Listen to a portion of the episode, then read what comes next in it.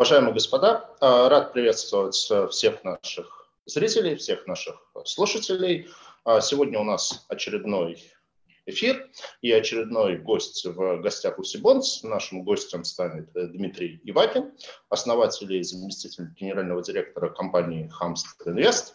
А, я полагаю, что ну, те, кто смотрят наши эфиры регулярно, постоянно, они могут быть немножко удивлены выбору нашего сегодняшнего гостя, потому что мы обычно все-таки говорим или про облигации, ну или зовем каких-то очень известных э, знаковых на рынке людей, как недавно был Алексей Тимофеев из Науфор. А в данном случае мы и не про облигации, ну и Дмитрий все-таки при моем огромном к нему уважении, наверное, не является таким широко известным э, на, на рынке человеком.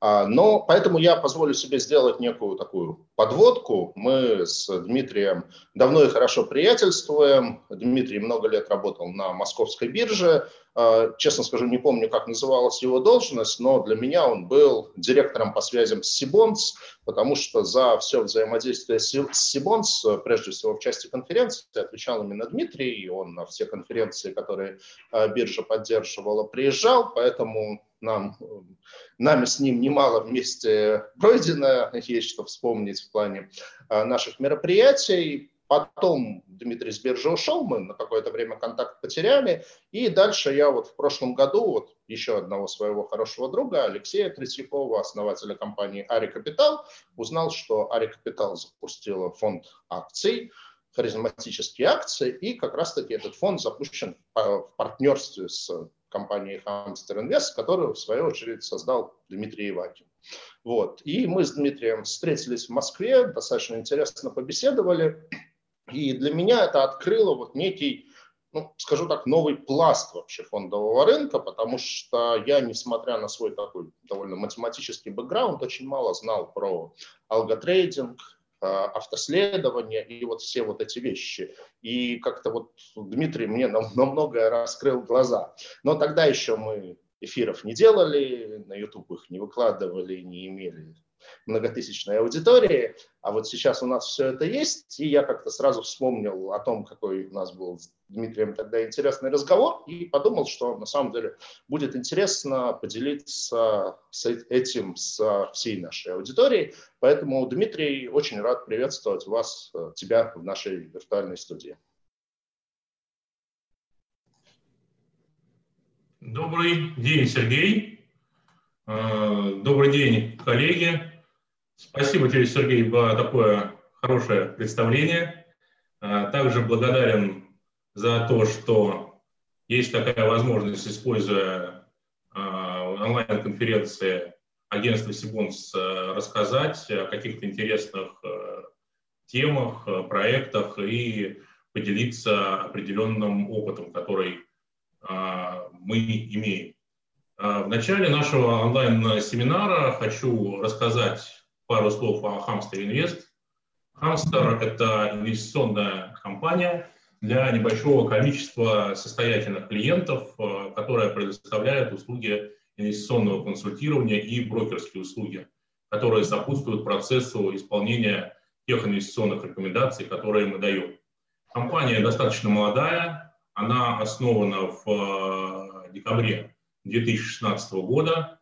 Через 9 месяцев, да, такой хороший срок, мы получили в Центральном банке лицензию клиентского брокера. Это случилось в сентябре 2017 года.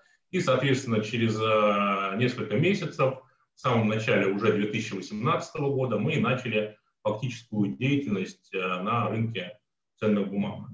А сейчас Hamster Invest – это своеобразный домашний офис для нескольких э, десятков состоятельных клиентов.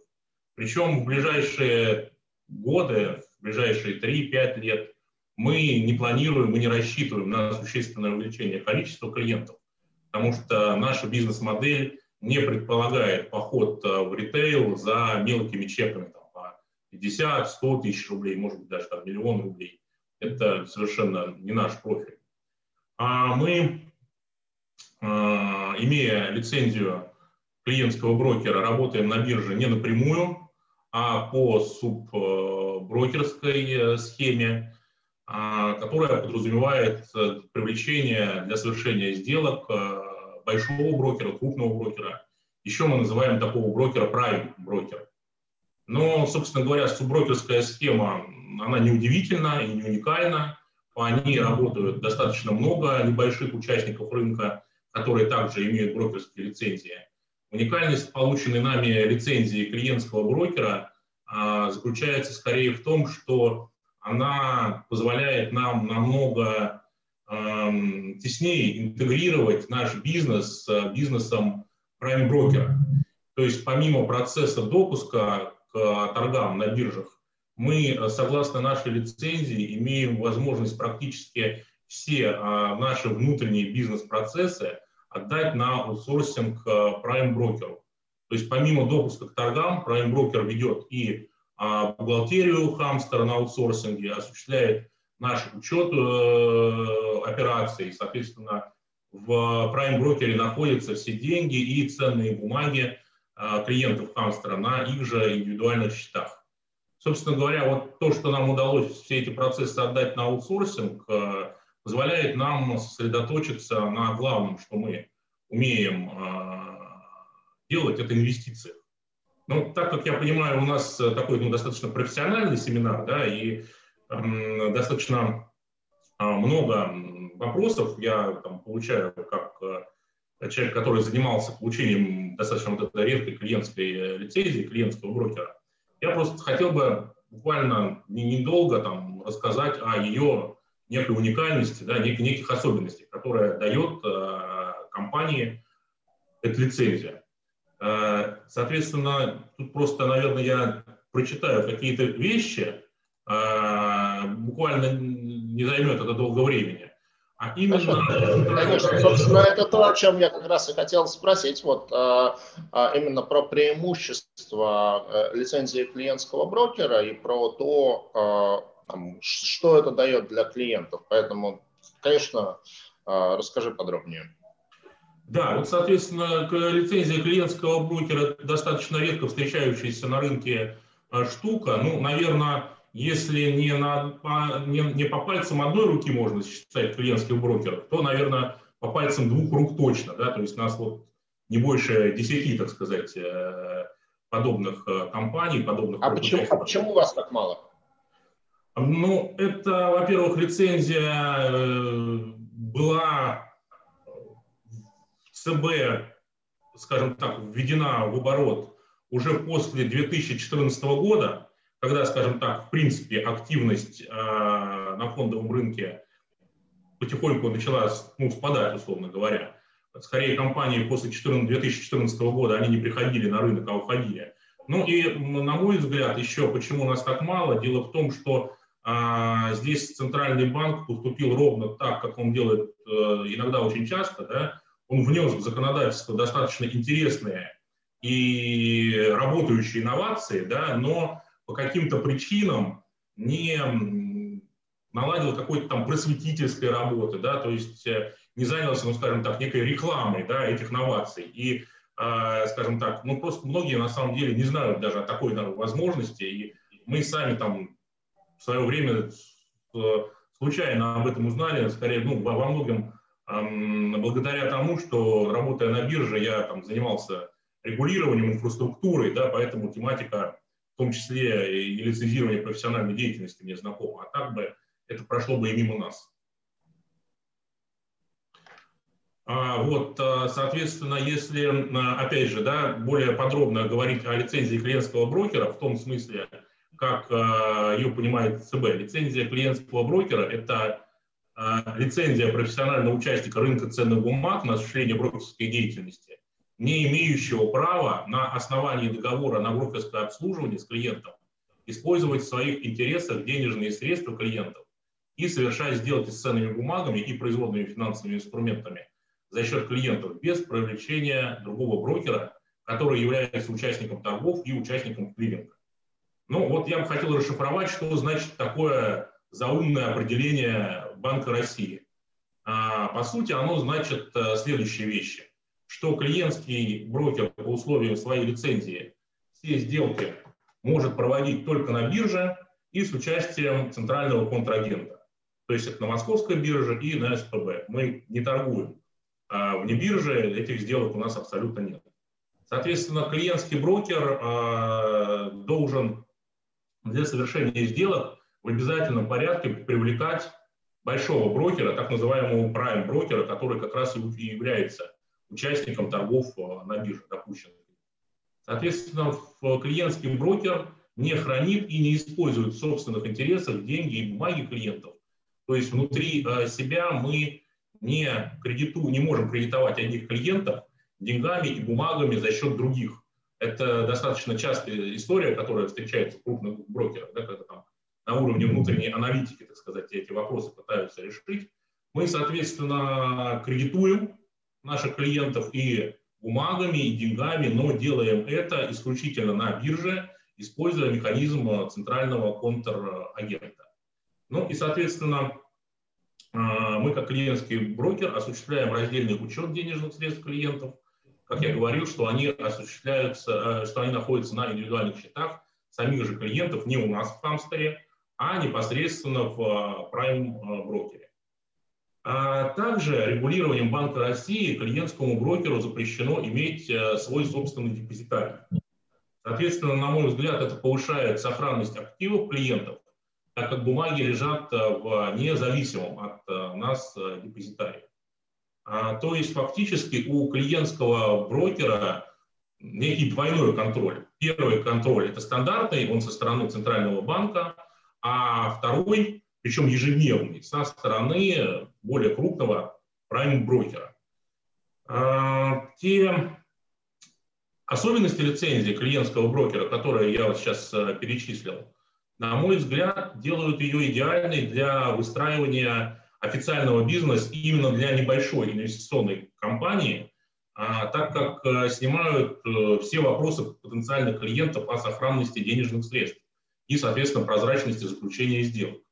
И, наверное, в конце, отвечая на вопрос, что же такое а, лицензия клиентского брокера, хочется обратить э, внимание то, что приятным бонусом от Центрального банка этой лицензии идет требование к э, собственным средствам клиентского брокера. Их размер должен быть э, не менее 3 миллионов рублей. Это очень небольшая сумма по меркам профдеятельности, да, требований к э, собственным средствам профучастников. Ну, как бы это вот такая, скажем так, приятность, которую Банк России для этой лицензии сделал. Опять же, потому что в понимании Банка России, да и на самом деле сам клиентский брокер для клиента никаких рисков не несет. Фактически это некая оболочка. Дмитрий, а вот давайте как раз про риски. То есть, э, ну, в данном случае, как, чем больше посредников, тем автоматически больше рисков.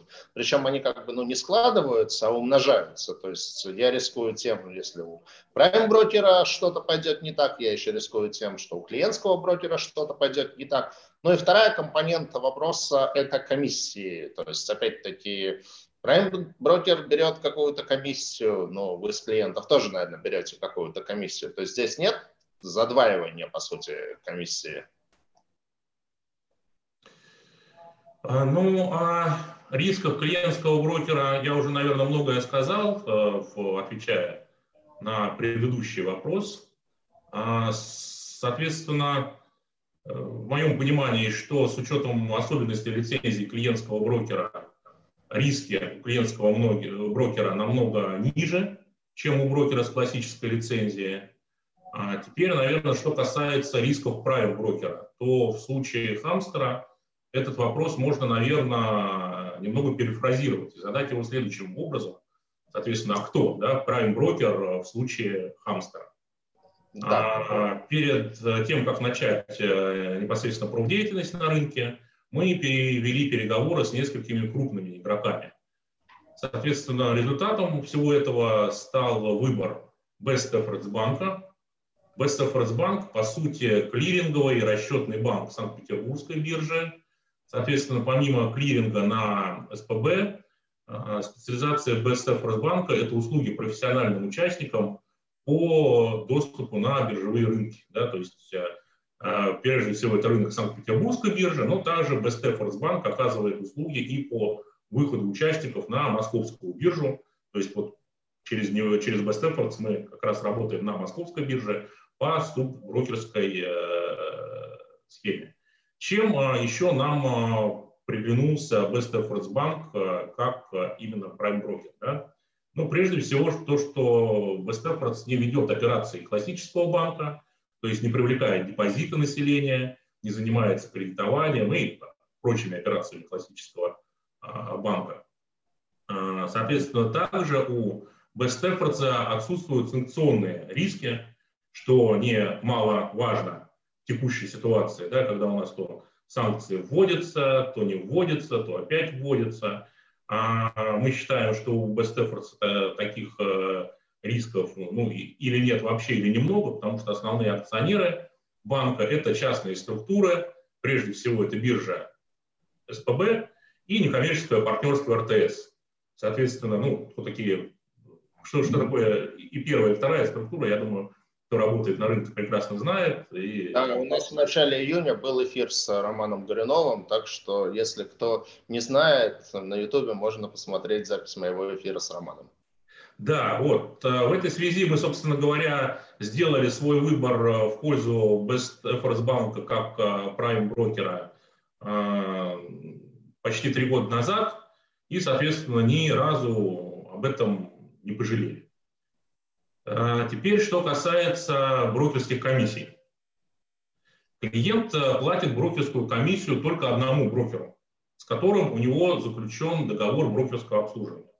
А в нашем случае это брокер э, Hamster Invest.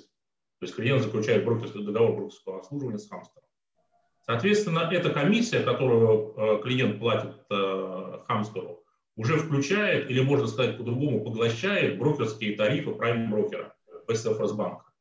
Соответственно, так как Хамстер обслуживается в Best Efforts банке как профессиональный участник рынка, то, соответственно, мы имеем от Бестефорда более низкие э, тарифы, чем могли бы иметь клиенты, физические лица, если бы обслуживались у брокера. Соответственно, мы просто делимся частью этой разницы в тарифах с нашими клиентами. Поэтому брокерская комиссия у Хамстера для конечного клиента э, даже ниже получается, чем в среднем э, по рынку для вообще брокеров э, для физических лиц у брокеров. Со, со, соответственно, например, по операциям репо это действительно ну, серьезно ниже. А, ну, прежде всего, это, конечно, возможно, возможно из-за того, что основной бизнес хамстера – это все-таки не классический брокеридж, а это инвестиционное консультирование с э, помощью торговых роботов, или мы еще называем это алгоритмами. Да, вот расскажи про это подробнее, потому что, ну вот хорошо, пройдет наш эфир, там завтра, не знаю, у тебя телефон будет раскаляться от звонков э, людей, которые будут звонить себе и говорят, говорить, что хотят, хотят как бы воспользоваться услугами вашей компании. То есть как вообще вот все это работает? То есть приходит, у вас есть лицензия инвестиционного советника, у вас есть э, программа автоследования под названием «Хищник», которая э, занесена в некий реестр э, подобных программ, который ведется Национальной фондовой ассоциацией. То есть вот приходит к тебе клиент, там, во-первых, сколько, какой порог входа для того, чтобы стать твоим клиентом. Во-вторых, как это все вообще, вот, вот как это физически происходит, там, присоединение к вот этой вот стратегии автоследования.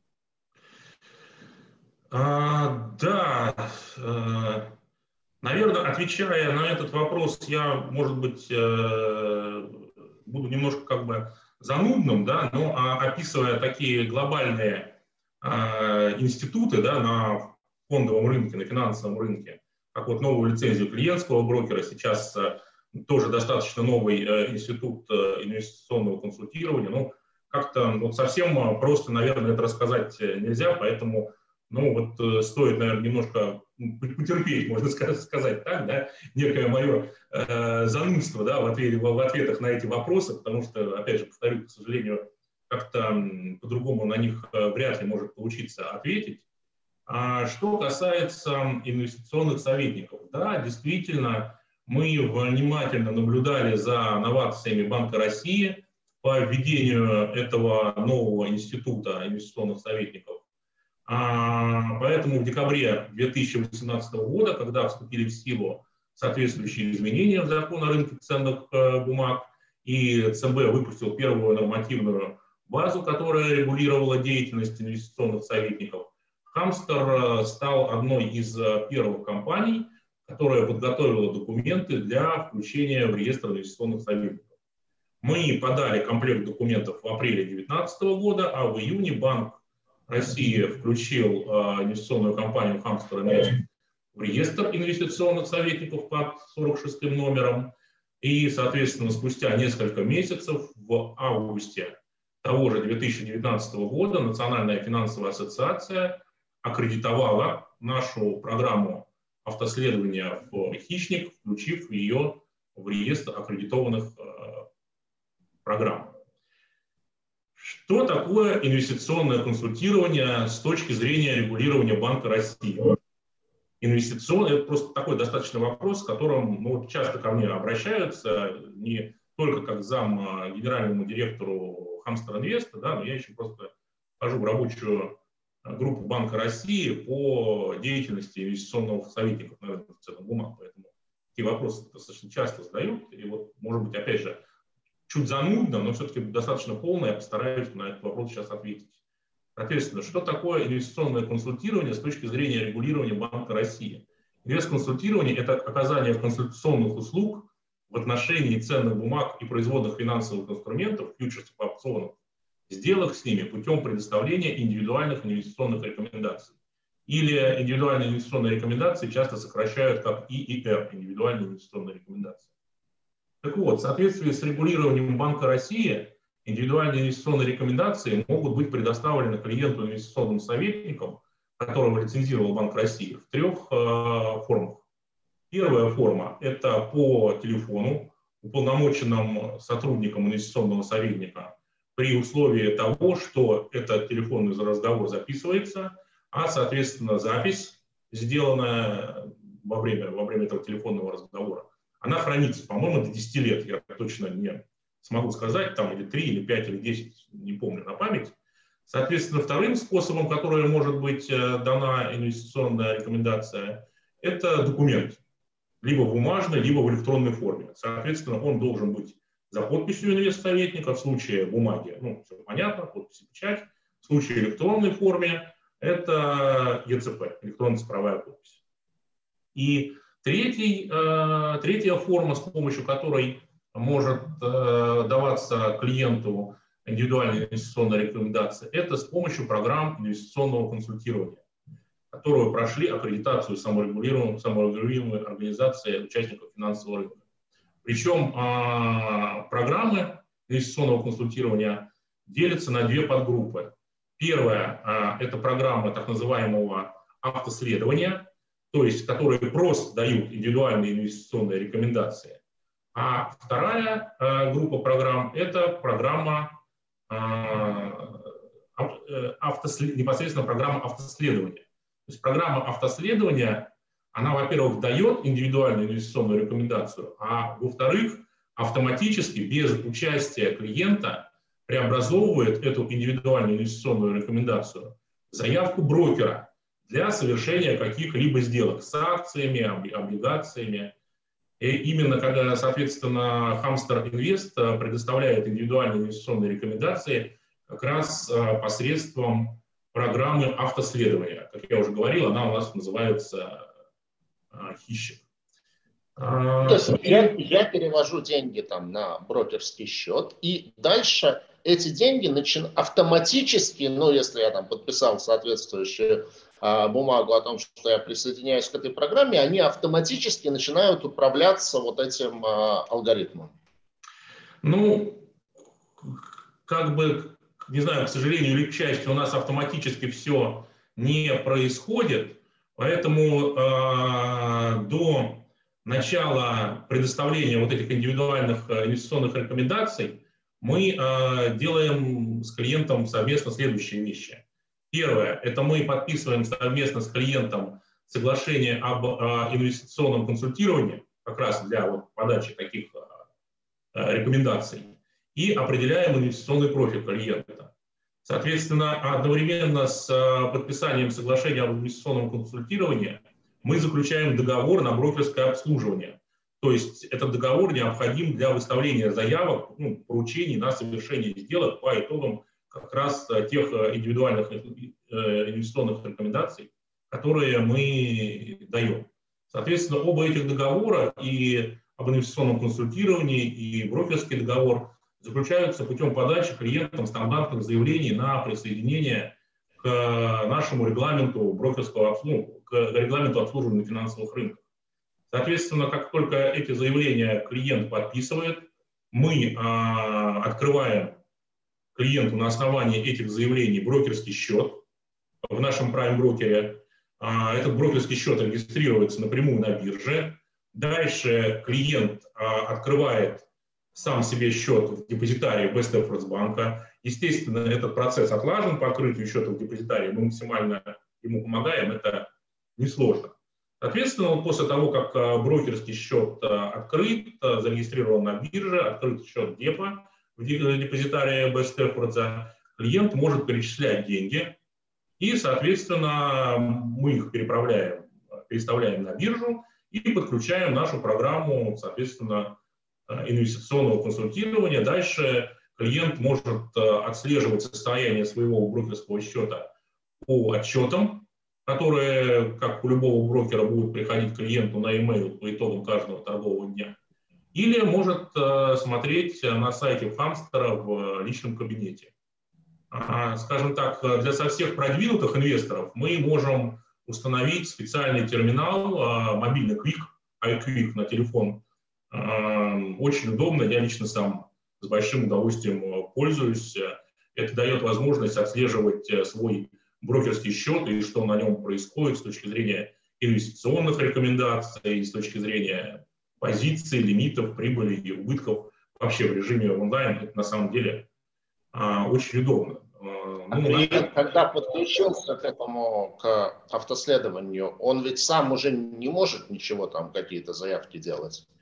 А, автоследование в принципе не предполагает, чтобы клиент а, делал какие-то а, заявки сам. То есть, условно говоря, с точки зрения автоследования, ну, как это устроено у нас в Камстере, да, а, индивидуальные инвестиционные рекомендации дает а, программа, хищник, и эта же программа, часть, ну, блок, блок, один из блоков этой программы, преобразует эти э, индивидуальные инвестиционные рекомендации в поручение на совершение сделок на МЛБ через клик. Абсолютно это все происходит без участия клиента.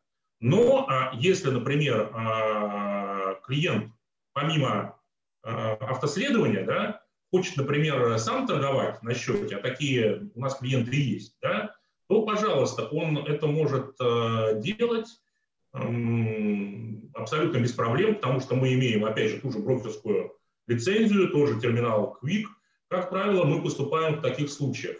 Мы в рамках основного брокерского счета клиента выделяем субсчет.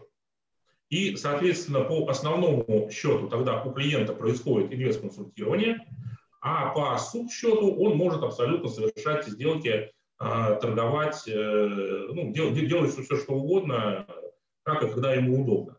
А, соответственно, такая схема, она чем а, интересна? Во-первых, то, что ну, у клиента все находится в одном месте, да, то есть и инвестор-консультирование, если он хочет какие-то свои идеи, что-то еще может делать сам. Он это все видит, все, опять же, в одном месте, все, все, все удобно. А, во-вторых, Э, финрезультат от инвестиций по основному счету и по субброкерскому счету, они э, аналитически разделены, скажем так, да, то есть э, клиент четко видит, что происходит у него на инвест-консультировании и что он там творит сам у себя на субсчету, и может как бы сравнить, и каждую, каждую минуту, каждую секунду это понимает. Но с другой стороны, с точки зрения налогового а, законодательства, все прибыли и убытки в рамках одного брокерского счета, они сальдируются.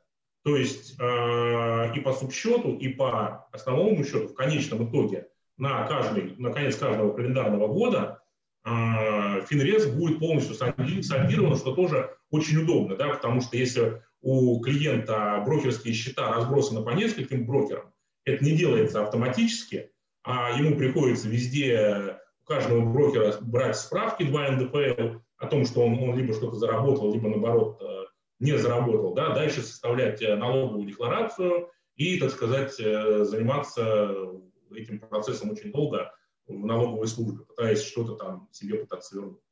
На, на мой взгляд, такой немаловажный плюс. А, Дмитрий, а ты не упомянул, какой порог входа в эту историю, то есть там с какой суммой, например, я могу стать вашим клиентом? А что касается стандартного порога для входа именно на инвестиционное консультирование, да, не на брокерское обслуживание, а на инвестиционное консультирование. Я не конкретно про себя, я уверен, что ты мне скидку сделаешь, но я имею в виду для стандартных клиентов. Э, мы, у нас клиентов, э, Сергей, очень немного, поэтому у нас все клиенты нестандартные. Вот. Э, ну, на самом деле у нас размер сейчас минимального взноса 10 миллионов рублей. А при этом, опять же, да, с учетом того, что у нас нет каких-то стандартных клиентов, мы, в принципе, готовы стартовать с клиентом от минимальной суммы в 5 миллионов рублей. Если мы понимаем, да, что это на какой-то такой определенный временной период, что называется, на посмотреть, да, как это работает, а, эффективно это, неэффективно. И мы понимаем, что как бы, клиент а, может а, масштабировать по последующим эти, эти свои инвестиции. Почему именно 5 миллионов рублей минимальный порог? Ну, это, опять же, не какая-то наша прихоть, это связано прежде всего с нашими стратегиями, стратегиями, стратегиями инвестиций что на, ну, на меньшие суммы просто это уже не очень эффективно. А, Дмитрий, а вот а, такой вопрос, а, может, я не, не совсем эту тему хорошо понимаю, то есть вот а, алготрейдинг, он в моем представлении это такая вот сверхвысокочастотная торговля, где там буквально, там, не знаю, там миллисекунды и поэтому там брокера специально вот для таких торговых роботов там ставят сервера в дата-центре биржи, потому что там даже вот эта минимальная задержка, она уже имеет значение. А как вот в вашем случае вы это решаете с учетом того, что вы как бы должны через э, Prime брокера работать? Или у вас вот нет такой сверхчастотной торговли? А, ну, Хамстер э, не занимается высокочастотной торговлей именно в привычном ее понимании. А сделки нашей программы «Хищник» привязаны, привязаны к изменению рыночных цен, и, соответственно, программное обеспечение создавалось специально с учетом э, возможности э, задержки в несколько секунд на выставление заявок. А, к примеру, в стандартной ситуации частота выставления заявок в клик по инструменту не превышает одного раза в минуту. Это на самом деле очень не быстро по меркам современной высокочастотной торговли, где не то что в минуту, а за секунду могут выставляться десятки, сотни и даже, наверное, тысячи разных заявок. Мы также в рамках нашей торговли не занимаемся спуфингом, против которого борются все биржи. Да? Ну, то есть, попросту говоря, э, спуфинг – это подача огромного количества Э, заявок в нерыночном ценовом диапазоне. Цель этих всех заявок да, подтолкнуть цену либо вверх, либо вниз, и, соответственно, ну, вот, на, на, на этом как-то пытаться заработать. Мы этим не, не занимаемся. Опять же, не, абсолютно не, не наша стратегия, не наш э, бизнес. Все наши заявки выставляются только по рыночным ценам. Процент э, исполнения заявок более 95%. Это, ну, достаточно, это достаточно много. Вот. Наверное, те, кто занимается скуфингом, там, наверное, менее, менее процента э, исполнения составляет от э, тех э, заявок, которые подаются. Ну и, соответственно, опять же, да, что у нас такая не совсем стандартная, наверное, э, в общем понимании высокочастотная торговля. У нас, естественно, есть дата-центр, но нет его необходимости размещать вот непосредственно в дата-центре биржи. Хорошо. Расскажи тогда все-таки вот про сам этот алгоритм, вот сердце всего этого, как это работает. То есть это некий алгоритм, он там генерит сигналы о том, что надо делать, там, что покупать, что продавать, с какими инструментами он работает, а в чем вообще его, не знаю, основа и идея, как бы, кто его разрабатывал. Ну и вот такой вопрос, насколько я понимаю, все подобные алгоритмы, они а, эксплуатируют какие-то несовершенства рынка. Ну вот есть на рынке какие-то аномалии, какие-то несовершенства, на них можно играть и за счет этого зарабатывать некую такую сверхдоходность. Но по идее у этого должен быть вот некий срок жизни, потому что как бы об этом узнают, там этот алгоритм начинают там реплицировать, как бы э, использовать, все больше и больше людей этим пользуются, и естественно это со временем эту аномалию убивает э, э, и э, э, это, этот алгоритм просто перестает работать. Как вы это решаете? Ну, вначале немножко, да, действительно расскажу, что же у нас такая за программа. А, хищник – это компьютерная программа, как мы ее называем, торговый алгоритм, торговый робот. Задача этой программы является полностью автоматизированная торговля всем портфелем активов клиента на срочном и на фондовом рынках московской биржи. В настоящий момент хищник состоит из 25 э, основных э, некоррелируемых стратегий, которые включают в себя более 70 подстратегий. Соответственно, все эти стратегии полностью собственная разработка. Мы не продаем, не тиражируем эти, э, тиражируем эти стратегии, то есть не в аренду кому-то отдаем, то есть это абсолютно не наша история. Количество стратегий мы потихоньку увеличиваем, дополняя их э, новыми. Как я уже говорил... Э, как это происходит? Вот кто придумывает э, новую стратегию? Там, это лично ты или там... Нет, на, на, на самом деле основным идейным вдохновительным всего этого, да, всех этих стратегий, и писателем их основным этих стратегий, является генеральный директор Хамстер Инвеста Петр э, Салтыков. Ему помогает его отец э, Сергей Юрьевич Салтыков. Естественно, у нас в Хамстере есть собственная программа программистов-тестировщиков. Да, опять же, это не коробочные стратегии, это достаточно, скажем так, ну, серьезное собственные изыскания, которые построены исключительно на основе технического анализа, соответственно. Вот. Э, ну и продолжая, наверное, о стратегии, да, э, хочется сказать, что так как они построены на основе технического анализа, который подразумевает э, под собой изучение изменения цен в прошлом для того, чтобы дать прогноз ценам в будущем.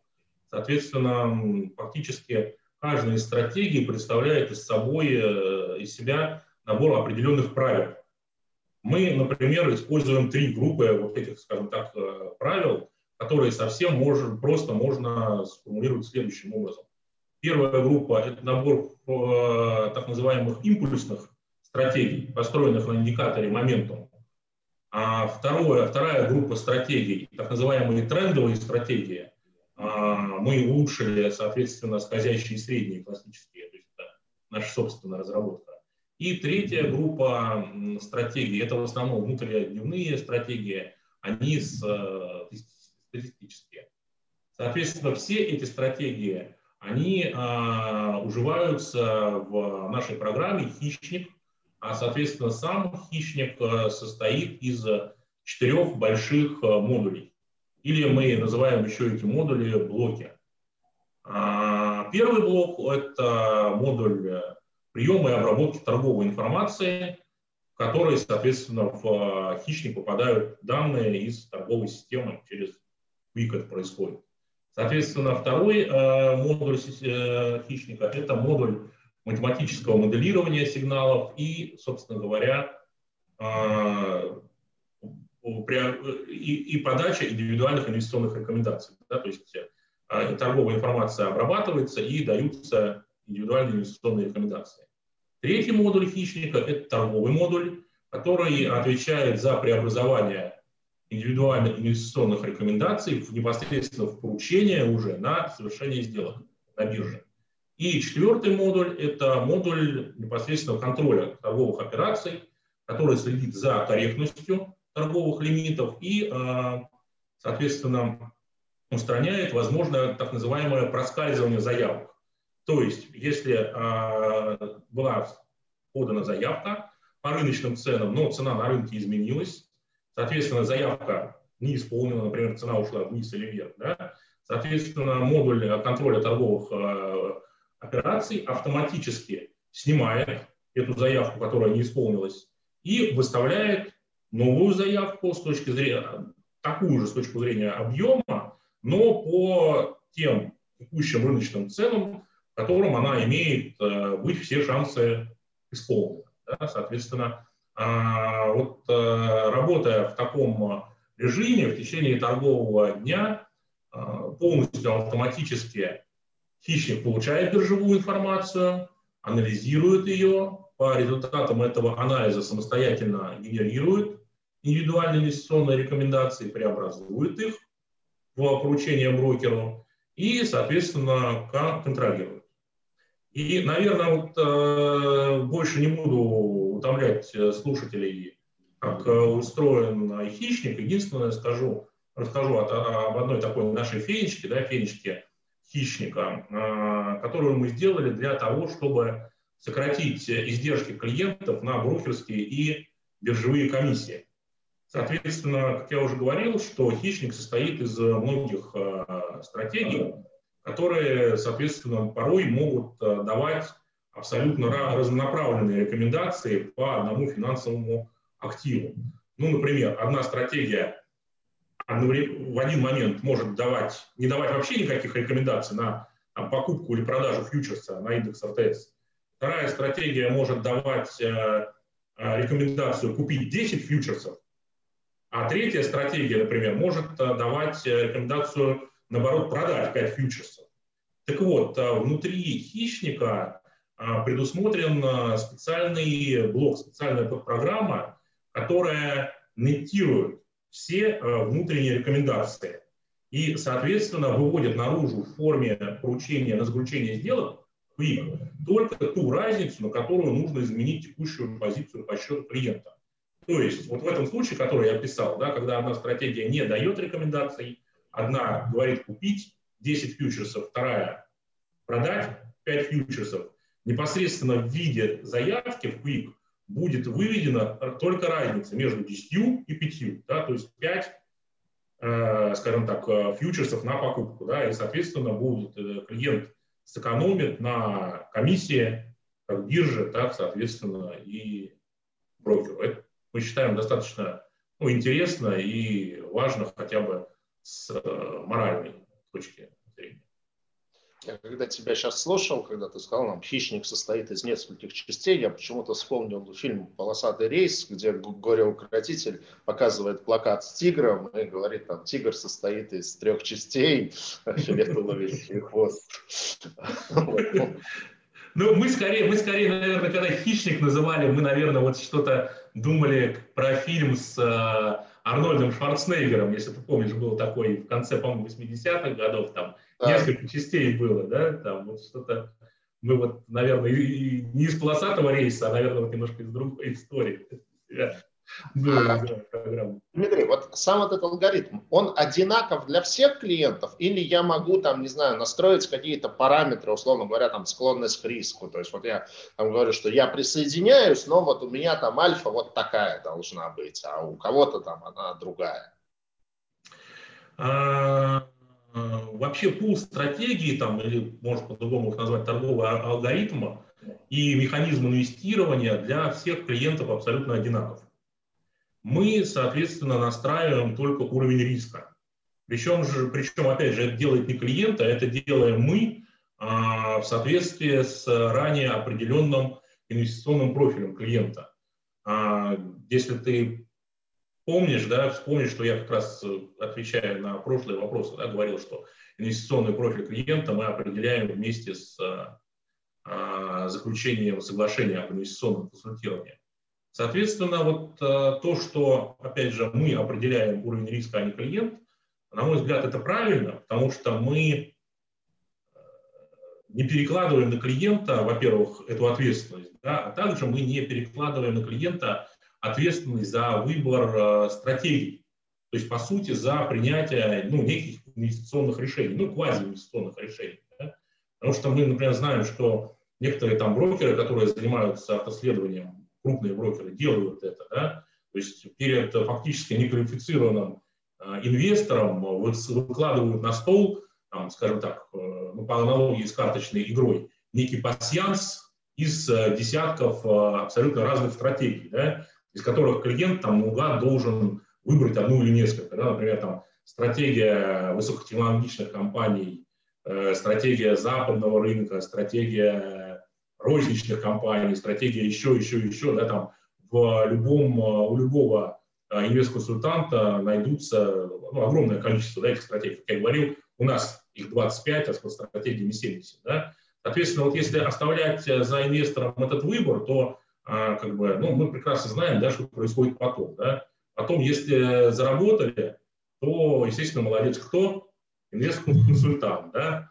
Соответственно, если вдруг не заработали, да, ну, виноват кто? Ну, вот, наверное, виноват и, и инвестор, да, вот смотрите, ведь у нас же там из 25 там, или из, из 70 стратегий были же те, которые там дали там 10, 50 и даже, наверное, 100% прибыли, да, тут как бы просто вот вы же не ту стратегию э, выбрали, да, а вот для тех, кто другие стратегии выбрал, э, у тех все хорошо, да, поэтому давайте попробуем еще раз. Но мы вот в хамстере такими вещами не, не занимаемся, да, и, собственно говоря, выбираем э, и настраиваем и риски, и стратегии абсолютно все сами, исходя из инвестиционного профиля. Хорошо. Такой на один из самых непростых вопросов. Я просто понимаю, что там ты даже чисто регуляторно на него, наверное, тебе сложно отвечать, но тем не менее. То есть вот клиенты к тебе приходят, заходят и говорят, ну, хорошо, ну, все мы поняли, там, стратегии там какие-то очень умные люди, там, вот, Петр Салтыков и его отец там написали этот механизм, все классно, все круто, как бы, ну, а доходность-то какая будет? И вот что ты отвечаешь, когда тебя спрашивают про доходность? А, ну, мы честно сразу, наверное, говорим, что скорее торгуем не доходностью, а риском. А, поэтому фактически потенциальная доходность напрямую зависит от уровня риска, на который готов пойти клиент. Соответственно, у нас а, существует самый рисковый профиль, ну, для квалифицированных, естественно, инвесторов, да, в основном, а, при котором максимальном уровне, при котором максимальный уровень риска равен 100%, да, то есть можно потерять все, да, ну и, соответственно, ожидаемая доходность, опять же, не гарантируемая доходность, да, она не, абсолютно не ограничена. Но я вот на самом деле по поводу э, риска хотел бы немножко поподробнее остановиться. Потому что действительно момент, э, ты прав, абсолютно, ну, такой важный, да, и вопрос действительно, наверное, непростой. Соответственно, как мы для себя стараемся этот вопрос решить? Не знаю, что решили мы его нет, но, по крайней мере, стараемся. Соответственно, после заключения договора инвестиционного консультирования, как я уже говорил, и до начала рекомендации мы, э, соответственно, э, определяем вместе с клиентом и согласовываем с клиентом его индивидуальный инвестиционный профиль. Соответственно, как раз э, основная задача инвестиционного профиля и есть определение некой вот такой толерантности, то есть готовности инвестора к э, риску и, как вторая обратная сторона риска, да, тот уровень дохода, на который клиент рассчитывает, придя за помощью в инвестициях в хамство. Да. Соответственно, этот инвестиционный профиль определяется достаточно просто. Инвестор отвечает на вопросы, а, анкеты, которые мы ему предлагаем. Соответственно, каждый вопрос в анкете имеет баллы. После ответов мы подсчитываем баллы и, исходя из полученного а, результата, присваиваем инвестору профиль. Соответственно, для частных инвесторов, а, физических лиц, в Хамстере есть э, четыре инвестиционных профиля. Это консервативный, рациональный, агрессивный и профессиональный. Ну, собственно говоря, они, э, опять же, разделяются, по большому счету, двумя э, характеристиками. Да? Это минимальным ожидаемым уровнем дохода и, соответственно, максимально возможным риском потери денежных средств от, э, от инвестиционного счета. Соответственно, тут во многом все, как бы, опять же, в названиях, да, что самый консервативный – это профиль консервативный, а, соответственно, минимальный ожидаемый доход по нему мы определяем как э, доходность банковских депозитов в 25 крупнейших российских банков плюс 3-5% годовых в рублях. То есть, если сейчас, э, ну, грубо говоря, ставка, средняя ставка по депозитам э, в районе 5%, наверное, в рублях, то, соответственно, э, минимальный ожидаемый доход по профилю консервативный находится на уровне 8-10% ну, 10% годовых. А при этом максимально возможный риск потери денежных средств, просадки по счету также составляет 10% от счета, условно говоря. А некий антипод профиля консервативный – это профиль э, профессиональный. Ну, как я уже говорил, да, это такой профиль, где минимальный ожидаемый доход и максимально возможный э, риск потери денежных средств, они не ограничены.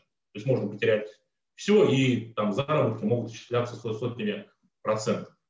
А, соответственно, большинство клиентов хамстера текущих имеют э, профиль рациональный. Профиль рациональный предполагает э, минимальный ожидаемый доход на уровне 10-14% годовых с максимальным риском потери э, денежных средств в 20% от суммы денежных средств на счете. Соответственно, вот в, в соответствии одним из этих профилей, профилей мы настраиваем стратегии по счету клиента. Опять же, клиент, э, пройдя инвестиционное профилирование, знает об этом и понимает границы возможного заработка и возможных, соответственно, потерь. А при этом, скажем так, мы о потерях стараемся говорить сразу максимально, а заработок, э, который может получить клиент, оцениваем достаточно консервативно.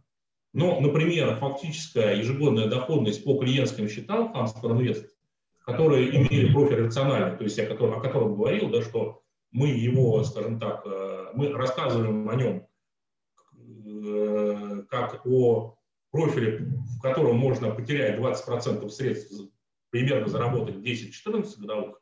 Соответственно, фактическая доходность по этому профилю в 2018 и в 2019 годах э, была чуть больше 40% годовых ежегодно. То есть за два года мы заработали 80%, а, да, фактически регламентируя, что мы заработаем там 20, максимум там 20, 28%. А, к сожалению, Клиенты не возмущались, что мы обещали 20, а заработали 40? Нет, нет, нет, нет, нет. Вот, вот именно вот поэтому мы как раз э, инвесторов э, стараемся как бы консервативно да, ориентировать с точки зрения доходности, да, потому что здесь всегда лучше, скажем так, сделать что-то больше ожиданий, да, нежели чем что-то там пообещать совсем фантастическое и потом э, объяснять, э, скажем так, почему это, это, это, этого не, не происходит.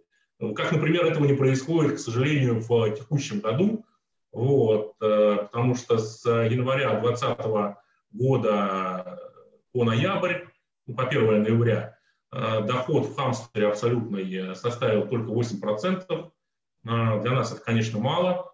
Понятно, что в этом году нам очень сильно все подпортили мартовские праздники, когда весь мир отыгрывал вот этот весь пандемийный негатив, обвал на рынке нефти, а российские биржи фактически несколько дней были закрыты. Это, конечно, очень серьезно нам ну, влияет на наши годовые результаты в текущем году. Но даже несмотря на это, мы а, рассчитываем завершить э, год даже, наверное, с превышением доходности, который заявленный да, в 10-14%. Скорее всего, мы закончим этот год э, в доходностью по профилю рациональной где-то в диапазоне 15-20% годовых.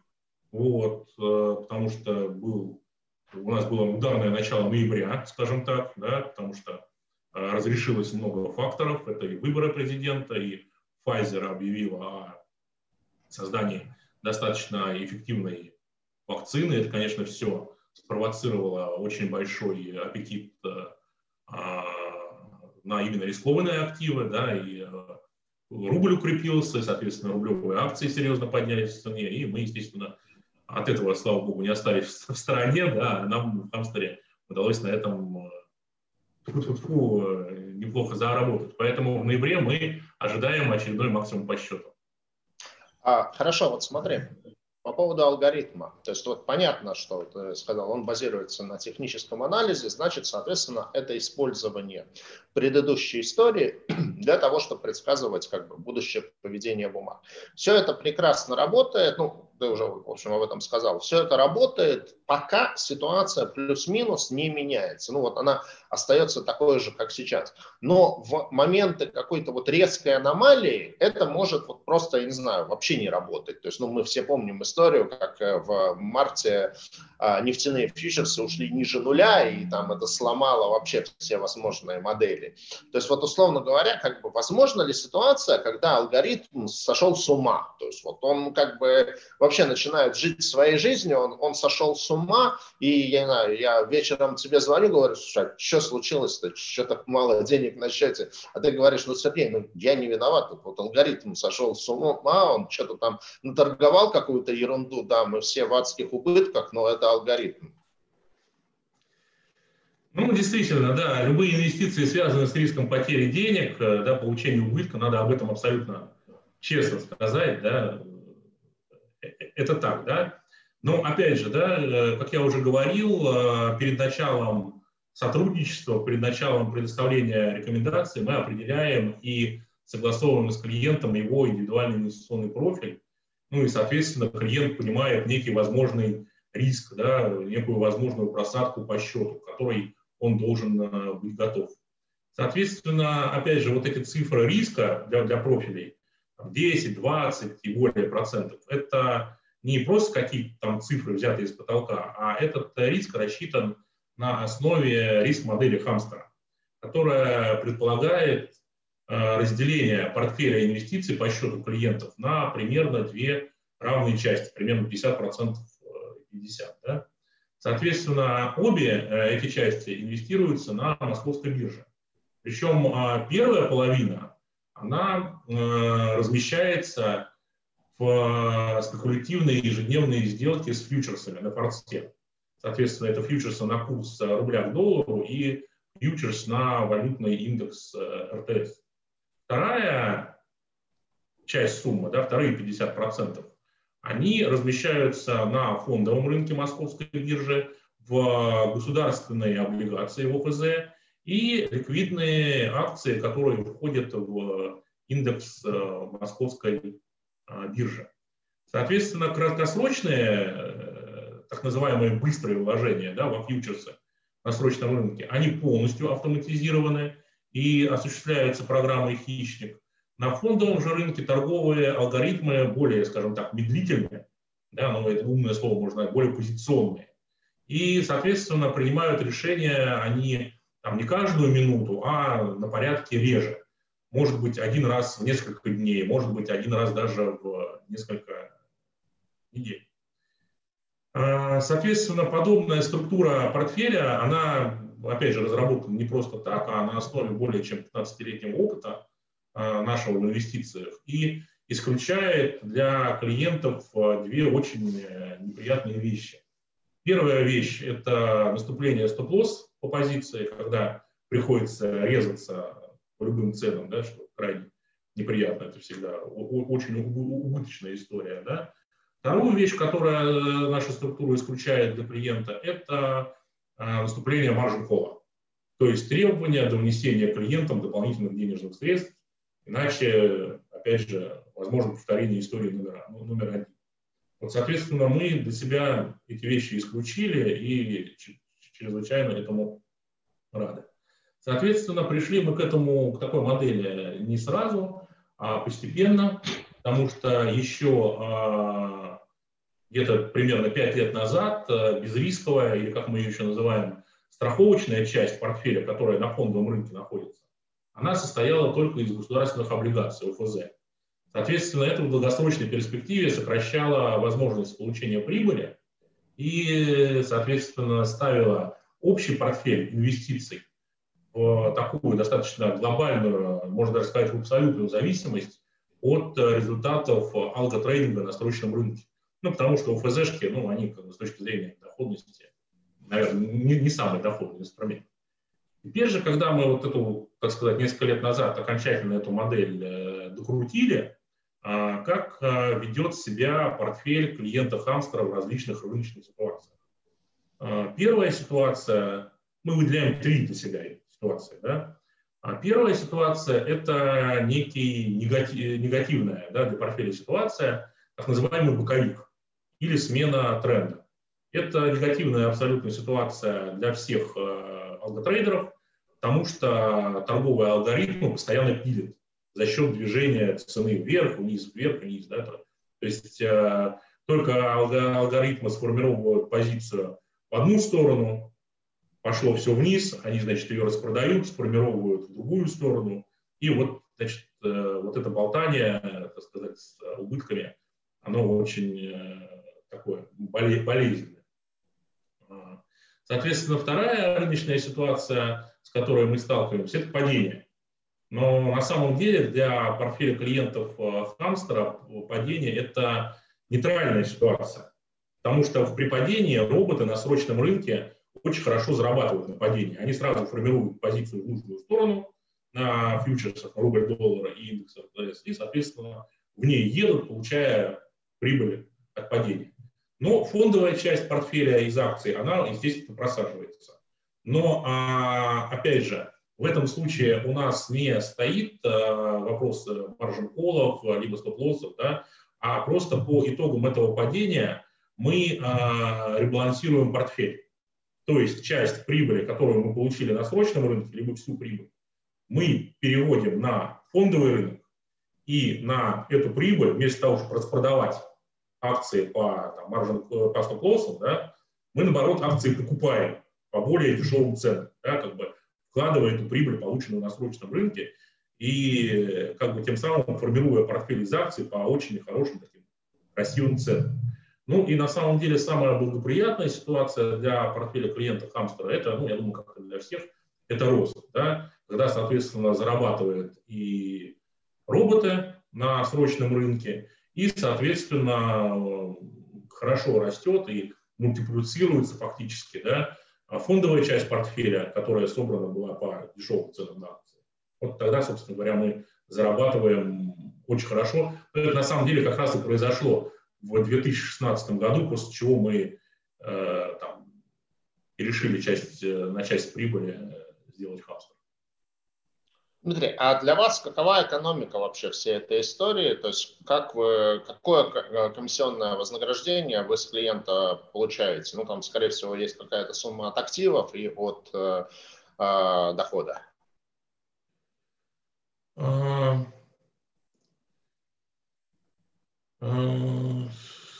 сейчас регламентом Хамстера э, предусмотрена единая комиссия за услуги по инвестиционному консультированию. Это 2% в год от объема активов на счете клиента. А в течение там, ближайшего времени, наверное, в течение 2021 года, мы планируем разделить существующую комиссию за инвестиционное консультирование на две части. Э, сделать одну часть, так называемую фиксированную часть за управление, как, ну, как это сейчас фактически, да, а, и а, как бы а, присоединить к ней вторую часть, переменную часть, за успех управления.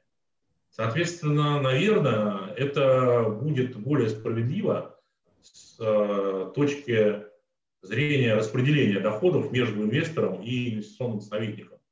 Но здесь, э, помимо какой-то экономической и моральной целесообразности, существуют еще и регуляторные вопросы, на самом деле, которые мы до конца не понимаем. Как мы, скажем так, будем уверены, что мы можем подобным образом э, делить комиссию с точки зрения регулирования Центрального банка.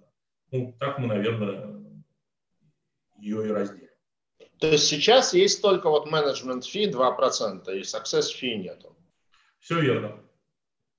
Все верно. И, а, еще один вопрос, который хотел задать. Вот а, а, та стратегия, вот этот алгоритм, который есть, управляет, у него есть какой-то предельный объем денег, которым он может управлять. Ну, то есть, потому что если этих денег станет слишком много, то вот само это движение этой массы денег в одну сторону одновременно, оно уже там начнет двигать рынок. То есть, э, вот э, этот предел, он есть, и вы там, не знаю, далеки от этого предела или уже недалеки, как ты оцениваешь? Мы не раз для себя пытались смоделировать разные ситуации для того, чтобы ответить на этот вопрос. А, пока мы уверены в одном, что при текущей ликвидности российского рынка и ликвидности тех активов, которые мы торгуем, а, которые мы торгуем, торговые алгоритмы хамстера смогут, э, что называется, переварить без снижения своей эффективности порядка 1 миллиарда рублей клиентских денег. Дальше начинается, скажем так, некая темная, неизведанная зона. Скорее всего, от 1 миллиарда рублей на клиентских счетах доходность от инвестиций будет постепенно снижаться. Но мы для себя прикидывали, что, скорее всего, она будет приемлемой где-то до суммы в 3 миллиарда рублей на клиентских счетах. Соответственно, понимая, да, что, возможно, в скором времени начнем упираться в потолок по объему инвестиций на российском рынке, мы уже, соответственно, несколько лет готовим достаточно активно а, пул абсолютно новых стратегий для работы с активами на американском а, рынке. И, собственно говоря, это одна, а, одна из причин, один, скажем так, из критериев был выбора нами нашего прайм-брокера Best Efforts банка, да, потому что, опять же, он предоставляет доступ не только на московскую биржу, на котором сейчас, которой сейчас сосредоточены наши операции все, да, но и на доступ на СПБ, собственно говоря, ну, в данный момент это некий такой центр по торговле ценными бумагами иностранных эмитентов. Как раз мы это делали с прицелом да, под возможные наши проекты именно по, скажем так, созданию торговых стратегий на иностранные активы. Соответственно, вполне возможно, мы запустим этот проект э, следующем году, в 2021 году. Да. здорово. А смотри, вот такой вопрос. Вот у вас есть несколько десятков клиентов, то есть они присоединились к этому автоследованию, значит, они все как бы получают одновременно торговые сигналы, и по ним одновременно должны быть проведены вот определенные сделки. Там, ну, не знаю, условно говоря, там, купить фьючерс на индекс РТС. Значит, дальше, соответственно, вот эти несколько десятков как бы, заявок, ну, каждая все равно как отдельно, они попадают в систему биржи, и, но все равно есть даже по самым ликвидным инструментам, есть стакан, и в нем как бы, ну вот сначала с, снимаются самые лучшие цены и так далее. То есть э, Поэтому э, всегда получится, что кто-то из клиентов купит там по самой лучшей возможной цене, кто-то купит уже там по чуть более худшей цене и так далее. Э, и, ну, э, понятно, что если просто покупаешь инструменты, это, скорее всего, не имеет никакого значения, но если это такая достаточно частотная торговля, то вот это вот чуть-чуть, оно как бы в итоге может иметь значимое значение. Вот как вы регулируете тем, кто из клиентов покупает первым, э, исходя из торгового сигнала, а кто покупает вслед за ними? Да, действительно, вопрос э, приоритизации сделок одних клиентов по отношению к другим очень важен, э, скажем так, как с регуляторной точки зрения, так и с моральной. А, соответственно, мы этим вопросом озадачились и занялись с самого начала, а, скажем так, работы хищника. Поэтому сейчас э, в торговом модуле программы «Хищник», который непосредственно преобразует рекомендации в поручения на совершения сделок а, существует а, отдельная программа. Скажем так, ну, грубо ее можно там, назвать случайным генератором очередности подачи поручений на заключение сделок по счетам клиентов. Собственно говоря, как раз вот эта программа и, э, скажем так, генерирует да, какой-то совершенно случайный поток чисел, которые абсолютно в разной последовательности позволяет микшировать заявки всех, скажем так, клиентов, и это, соответственно, не дает никакой, соответственно, приоритизации одного клиента перед другим клиентом. Э, если мы как бы вернулись к э, вопросу, э, вопросу работы программы, да, мне все-таки хотелось бы еще занять несколько минут времени, да, и, наверное... Ну, это только не очень много. Буквально несколько, несколько, несколько минут, да, просто чтобы уже, наверное, закончить с ней, уже больше к ней не возвращаться, да, просто вот Э, ты задавал этот вопрос уже, я, к сожалению, там не, не, не успел на него ответить, да, но все-таки хотел бы это сделать. Этот вопрос касался, что будет, если алгоритм сошел с ума вдруг, да, либо от ценовой аномалии, либо, соответственно, от изменения, ну, либо вообще, либо от какой-то ценовой аномалии, там, цены на нефть, э, либо что-то подобное. Соответственно, у нас в структуре программы Хищник есть, как я говорил, специальный модуль контроля торговых э, операций, который отслеживает абсолютно всю аномальную активность да, с точки зрения выставления заявок, э, торговых позиций, э, получения убытков аномальных, получения прибыли аномальных. Кстати, такое тоже бывает на самом деле в, программах алготрейдинга, да, что когда формируется очень резко или быстро какой-то а, тренд, да, и программа робот, соответственно, автоматически набирает по нему максимальную позицию, и получается достаточно, скажем так, аномальная, аномальная прибыль. Да? То есть э, нельзя никогда говорить, что только аномально это значит всегда минус, да? что аномально это может быть и со знаком плюс. Соответственно, помимо вот чисто программных э, средств, да, а у нас еще существует, э, что называется, постоянный человеческий контроль, да, и так красная кнопка опять же, в случае нажатия которой э, вся торговая активность одномоментно по всем счетам клиентов прекращается. Все торговые операции на эту кнопку, соответственно, в любой момент времени может нажать человек, который следит за этим, естественно, и, опять же, готов это сделать э, в любой момент. Соответственно, ну, это, это, это что касается, если вдруг алгоритм почему-то сошел с ума.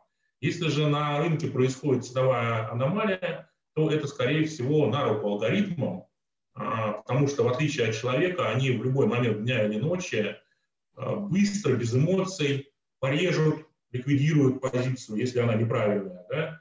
Э, либо наоборот, сформируют новую позицию именно в соответствии с тем а, рыночным трендом, который в настоящий момент начинается, да, пускай он аномальный. Поэтому с точки зрения алготрейдинга, да, главное, чтобы был тренд.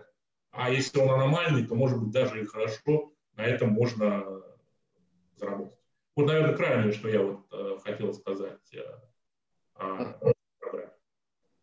Спасибо. Давай чуть-чуть теперь к другим темам перейдем. А вот кроме вот, э, услуг инвестиционного консультирования, автоследования, у вас есть еще совместный проект с компанией Ари Капитал, управляющей компанией Ари Капитал, ПИФ «Харизматические акции». Ну, я так понимаю, слово «харизматические» здесь э, не от слова «харизма», а от соединения названий компании «Хамстер» и «Ари».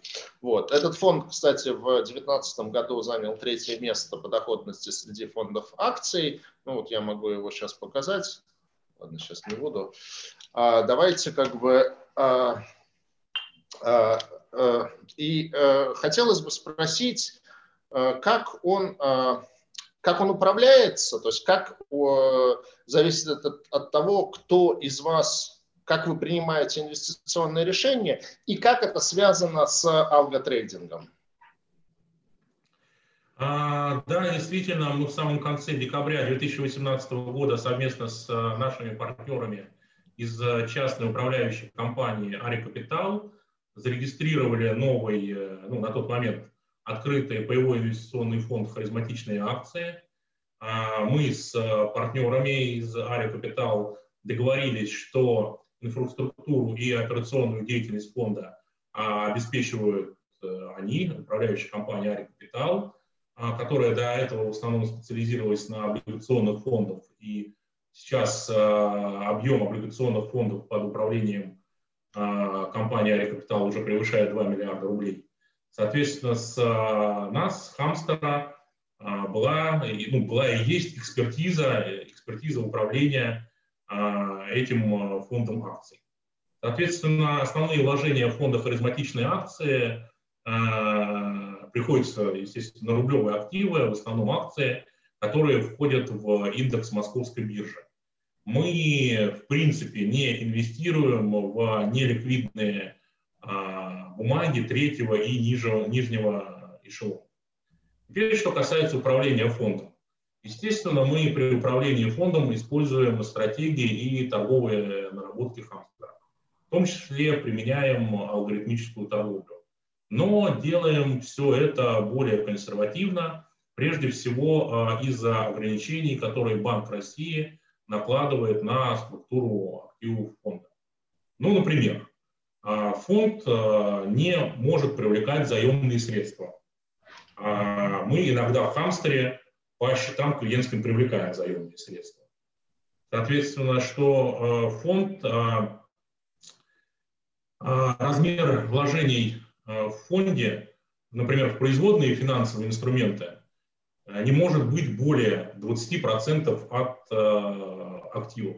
А, например, в Хамстере э, на торговлю фьючерсами, на индекс РТС, на курс э, рубль-доллар, как я уже говорил, участвуют до 50% от активов клиента. Соответственно, еще э, одно существенное различие между стратегиями, стратегией управления в хамстере и фонде, это то, что доля одного активного актива в фонде не может э, с точки зрения регулирования Центрального банка превышать 14%. В хамстере мы не имеем вообще этих ограничений.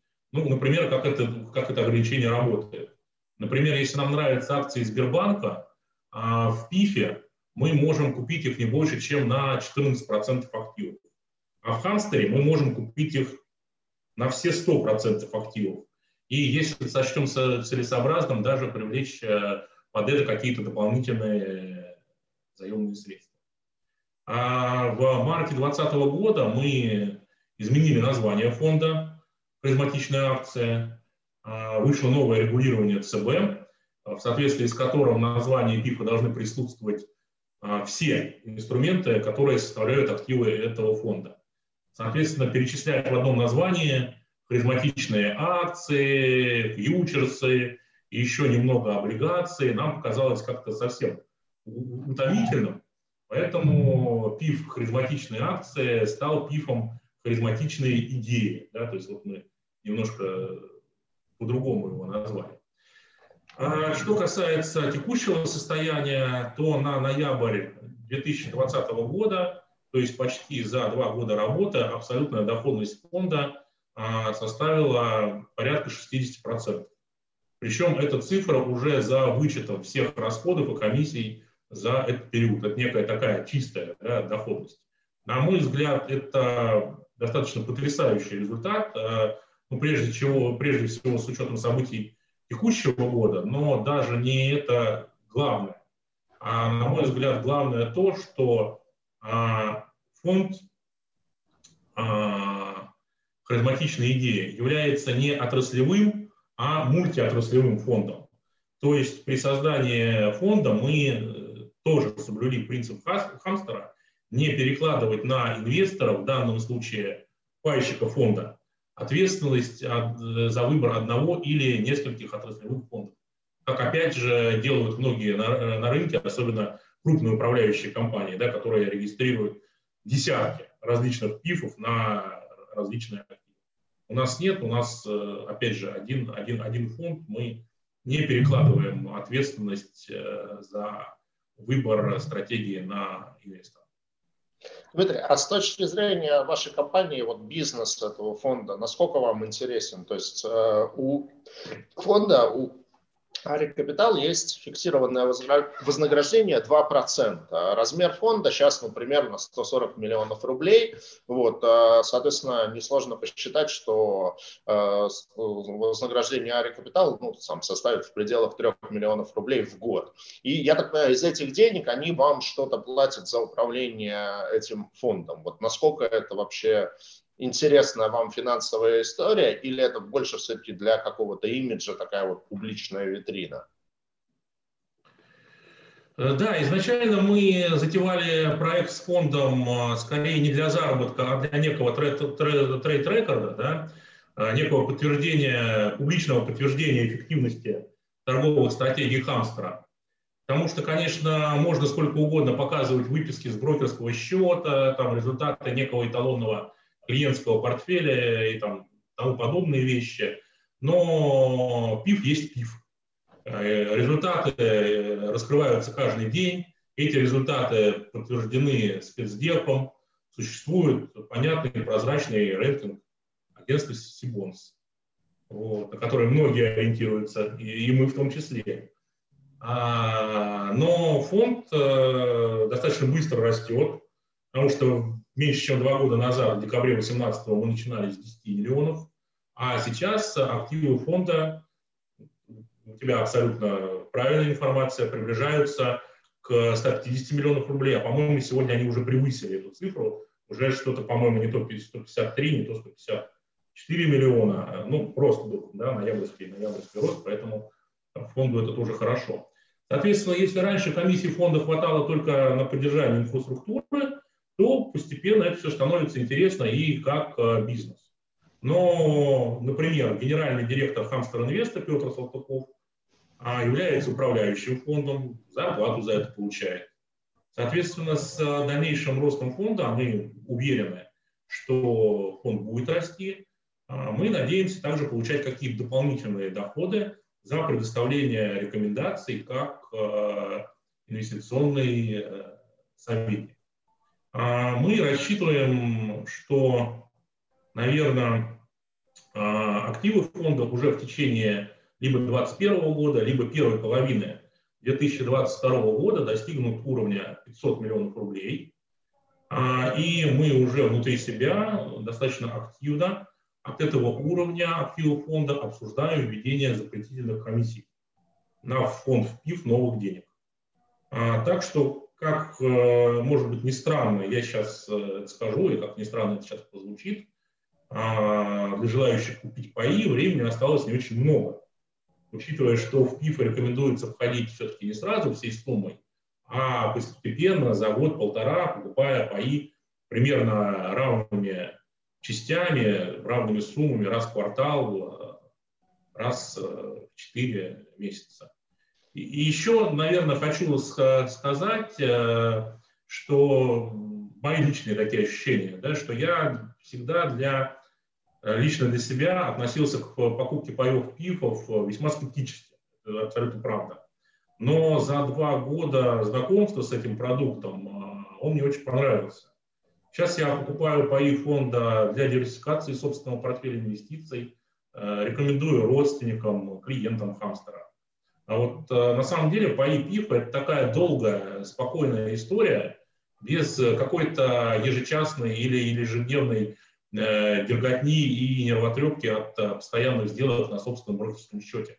Кто вообще торгует, я думаю, тем вот эти ощущения постоянного какого-то вот стресса, они знакомы и в какой-то момент начинают надоедать. Да? А доходность ПИФа – на моем опыте лично, да, а, вот этим двухлетним, в долгосрочном периоде абсолютно сопоставимо с доходностью с сделками, которые ну, лично я провожу на своем а, личном а, брокерском счете. Поэтому, в моем понимании, эту историю просто стоит э, ну, хотя бы попробовать да, на какие-то большие, э, на какие-то небольшие деньги, чтобы понять вообще это то, нужно, не нужно. И также хочу напомнить, что а, часть дохода, полученного по паям, которые находятся в собственности более трех лет, не облагаются НДФЛ. А это на самом деле достаточно э, немаловажная штука с учетом того, что сейчас какие-то собираются вводить э, дополнительные ставки, требования к уплате НДФЛ физическим лицам. Хорошо, спасибо за рекламу ПИФов. Э, э, ну, наверное, так, нам на самом деле уже пора завершать, потому что, по идее, у нас 5 минут осталось. Ну, конечно, ничего страшного, если э, мы чуть-чуть выскочим из этого времени. В этом, наверное, прелесть онлайн-эфиров, что нас не, не придут выгонять из наших э, виртуальных студий. А, очень интересный вопрос прилетел в ленту от Евгения Кирсанова. Э, я его зачитаю, потому что вот действительно он, мне кажется, очень интересный. Добрый день. Как ведет себя алгоритм в случае частичной удовлетворенной заявки пула клиентов. То есть, допустим, 50% клиентов получили актив, а 50% нет. И добрать актив по разумной цене уже не представляется возможной. В связи с разной структурой активов алгоритмы принятия решений по этим частям клиентам в дальнейшем будут разными? Вот очень интересный вопрос. Да, вопрос э, очень такой э, интересный, и он как бы на много вопросов э, разбивается. Дело в том, что а, индивидуальные вот инвестиционные рекомендации, они даются как бы по а, каждому брокерскому счету клиента индивидуально. Да? То есть, а, то есть, скажем так, есть 30 брокерских счетов клиентов, да, и если алгоритм принял решение, например, купить что-то, да, купить один фьючерс РТС, то, соответственно, а, блок исполнения, он преобразует а, вот эту рекомендацию на покупку в 30 различных поручений по каждому отдельно по каждому брокерскому счету. То есть это не одно это все понятно. Вот, собственно, про это вопрос. То есть пошло 30 поручений, из них 15 выполнились, 15 нет. То есть э, структура активов уже разная у клиентов. Нет, структура, а, структура активов разная буквально на небольшое количество времени. Потому что, если ты помнишь, я сказал, что частью, а, являя, частью хищника является блок по контролю торгов. Да, и частью, условно говоря, этого блока является, а, скажем так, программа, которая как раз и следит за отсутствием так называемого проскальзывания.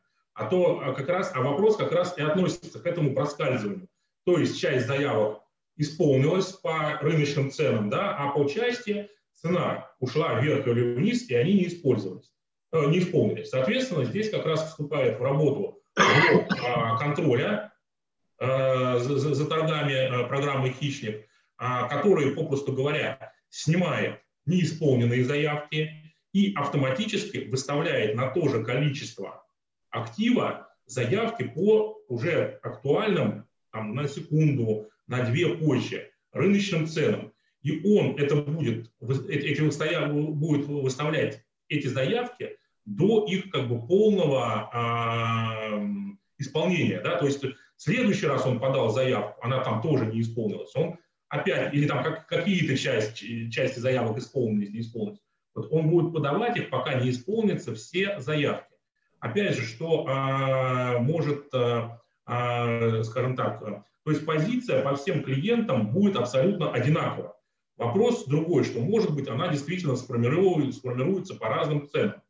А, ну, во-первых, разница в, цене а, будет а, небольшой, потому что, повторюсь, мы торгуем самыми ликвидными фьючерсами, да, это фьючерс на индекс РТС и фьючерс на курс рубль-доллар, да, там ликвидность, ну, она самая большая, да, мы с такой проблемой не сталкивались, чтобы нельзя было либо не купить фьючерс, не продать фьючерс, да, слава богу, тогда такого в истории еще российского фондового рынка как бы не было, да, ну, а опять же, да, некие, некая, некая моральная, а, ну, моральная составляющая, да, что, скажем так, часть клиентов совершает сделки по чуть лучшим ценам, а часть клиентов совершает сделки по чуть худшим а, ценам. Этот вопрос решается с помощью вот той э, программы, о которой я говорил, да, по приоритизации заявок, что заявки микшируются, да, поэтому кто-то, возможно, сейчас получит активы по более лучшим ценам, да, но потом с течением времени кто-то получит э,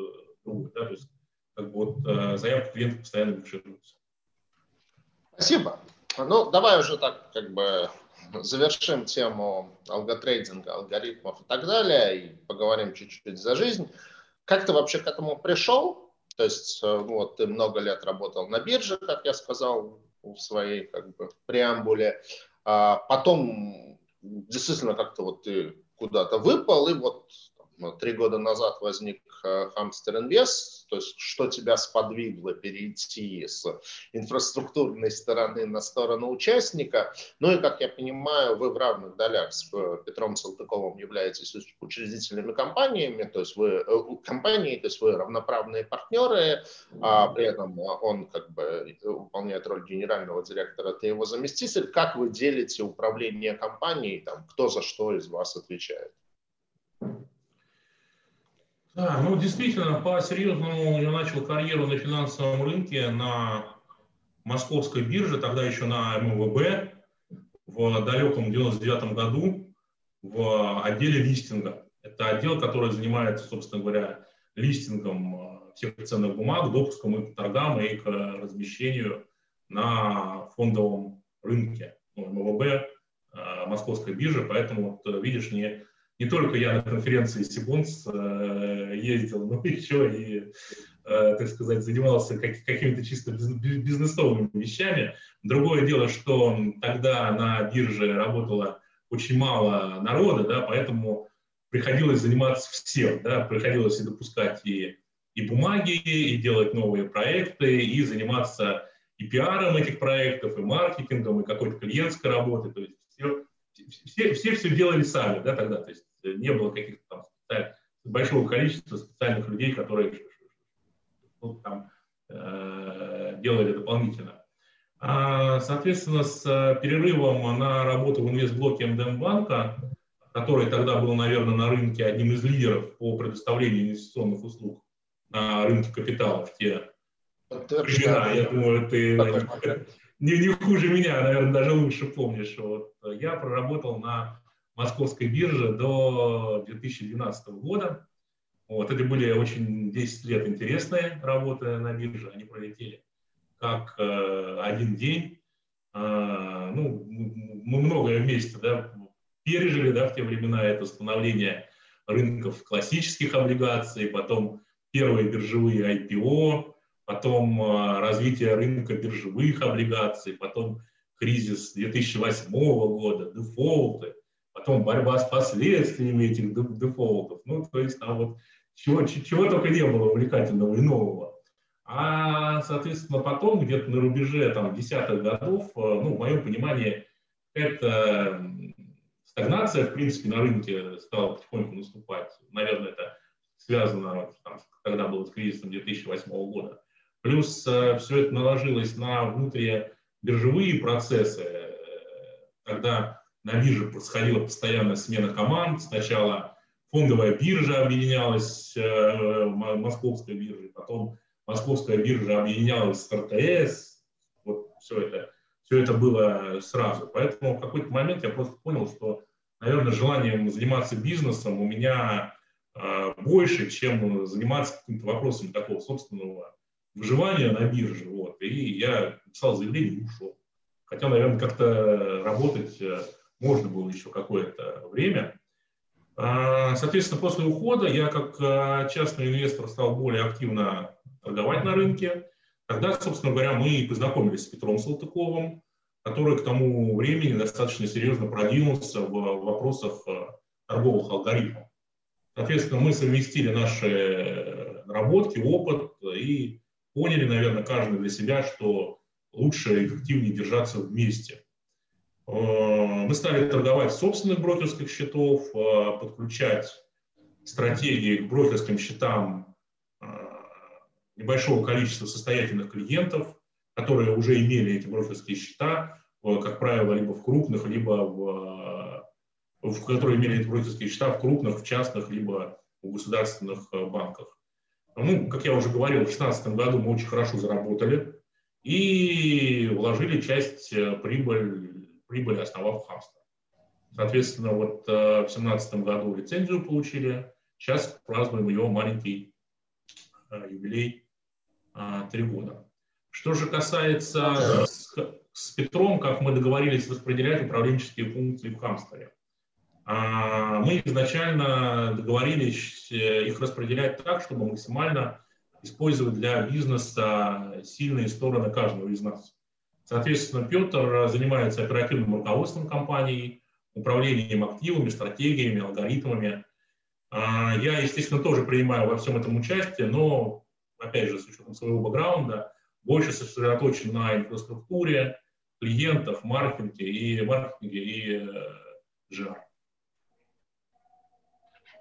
Спасибо. Ну и, наверное, завершающий вопрос, который не могу не задать, это, кстати, это происхождение названия компании, потому что оно такое ну, достаточно забавно. Хамстер, насколько я помню, с английского языка переводится как э, хомяк, ну и вы образ этого зверька довольно активно используете и на вашем сайте, и в вашем логотипе такой тоже стилизованный хомячок, правда, такой чуть-чуть агрессивный, я бы сказал.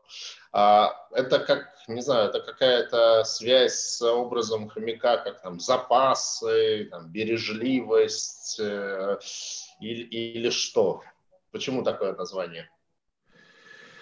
Ну да, это безусловно так. Хомяк – это символ бережливости, создания запасов. Но там на самом деле очень много факторов, да, как, ну, как всегда, да, что ну, любого большого дела. Это и создание запасов, песенка есть э, детская такая – она вот, мы хомяки, мы хомячим. Ну, из меня плохой певец, я, я, я, я понимаю, да. Это, это такой корпоративный гимн, да? Да, да, да, да, да, корпоративный гимн. Мы пока еще не доросли до корпоративного гимна, но может быть когда-нибудь он и будет. Ну, вообще, на самом деле, вот э, хомяк, хома, хом – это что-то такое домашнее, а мы именно позиционируем хамстер как некий домашний именно инвестиционный офис, да, не офис вообще, а именно инвестиционный офис для небольшого круга состоятельных клиентов.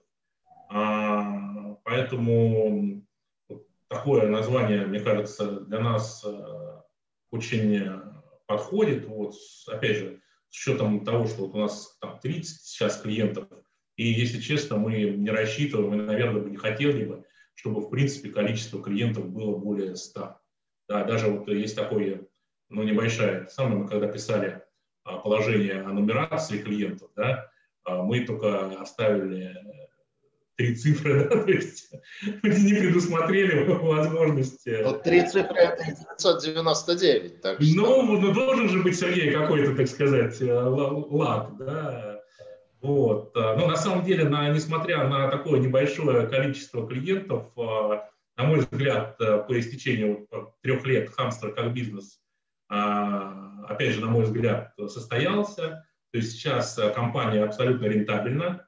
Ну, то есть, да, вы на break-even вышли, да? На break-even вы вышли? Ну, да, на конечно. Да, да, да, да, да, конечно, да, мы, мы абсолютно в этом смысле рентабельны. И мы, собственно говоря, продолжаем достаточно активно а, развиваться. Соответственно, ну, вот, э, наверное, вот, э, заканчивая, наверное, отвечать на вопрос о названии, да, хочется вот такой фразы, наверное, мыслью, что ли, мыслью старей, да, что мы вообще в хамстве очень любим, чтобы все, что мы делаем, имело какой-то смысл. Потому что я достаточно делаю, э, долго работал на бирже, да, а там очень многие процессы зачастую не, не имели никакого смысла. Вот. И вот мне поэтому хотелось, да, что, чтобы... Я надеюсь, нас сейчас не смотрят Нет, я любя, любя, любя, потому что на самом же деле это всегда прошлое воспринимается с такой ностальгией, с такой любовью, да, потому что все были молоды, все как бы э, было, было хорошо. Нет, поэтому я только обижен, я всегда только любя. Вот. А, но тем не менее, опять же, да, в хамстере мы любим, чтобы все имело какой-то а, смысл, да, это как-то правильно, хорошо, что ли. Вот, соответственно, те же названия, ты абсолютно правильно упомянул, да, что даже когда мы с партнерами из управляющей компании Ария Капитал а, делали совместный пив харизматичные акции, да, первый слог Х – это хамстер, да, а второе – это а, Ария, да, Капитал. Можно это, это все расшифровать. Э, так что вот, вот как-то вот так с названиями. Ну хорошо. Дмитрий, у нас еще была в изначальном анонсе затронута тема, э, которую мои коллеги туда поставили, там, будущее российского фондового рынка через 10 лет. Я, честно говоря, ее уже э, забыл э, поставить вопросы, но все-таки вот мне напомнили, прилетел таки в ленту вопрос, каким вы видите будущее рынка РФ и экономики России в целом фундаментально. А, понятно, что я думаю, что можно еще полчаса, может быть, и час отвечать на этот вопрос, поэтому вот Или э, можно онлайн очень да. А, а, на, на, на эту тему можно отдельный онлайн-семинар проводить, и, и, наверное, не один. Я, наверное, не хочу э, э, сейчас затрагивать какие-то количественные критерии да, там, российской экономики, но по одной простой причине, что, опять же, здесь ни минутой, ни двумя, ни, ни пятью Э, этот вопрос э, не охватишь, это такая большая дискуссионная тема. А я бы, наверное, хотел такими общими, скажем так, эм, мазками, да, чтобы обозначить, э, как я вот вижу такое, такое будущее. Да. Я думаю, что, ну, опять же, на периоде 10 лет все-таки санкции начнут в том или ином виде смягчаться, да, потому что, ну, там очевидно, да, что как хотелось, они, наверное, не работают, как хотелось, как, как хотелось, скажем так, нашим западным партнерам, да, а, а они не работают. Вот, а, соответственно, что это значит для российского фондового рынка? Это значит а, то, что с течением времени все-таки на российский рынок будут приходить новые деньги опять. Может быть, там, через 10 лет начнут потихоньку возвращаться какие-то иностранные игроки. Я тоже для себя лично этого не исключаю. И, собственно говоря, скажем так, «Хамстер» — это проект, в том числе нацеленный на возможное возвращение там, спустя, например, 10 лет на российский рынок иностранных инвесторов и игроков. Да, то есть мы не будем кривить э, в, этом, в этом смысле душой. Соответственно, за вот предстоящие несколько, скажем так, э, еще тяжелых лет, да, которые, может быть, будут даже еще тяжелые, тяжелее, чем предстоящие, а в моем понимании рынок все-таки окончательно должен очиститься от слабых игроков, да, то есть э, уйдут, э, уйдет то несметное количество и банков, и инвестиционных компаний, и управляющих компаний, которые наделалось в середине нулевых, да, и мы видим, что теперь в условиях, э, скажем так, экономики издержек, их бизнес-модели этих компаний абсолютно не жизнеспособны. И я думаю, что где-то на горизонте 10 лет мы на фондовом рынке получим действительно что-то очень хорошее, очень э, привлекательное. Но, собственно говоря, если бы я надеялся на что-то другое, мы бы, наверное, ну, не занимались таким проектом, как Хамстера, вложили бы деньги и силы и время во что-то другое, там, не знаю, например, там, домик в Испании или что-то аналогичное.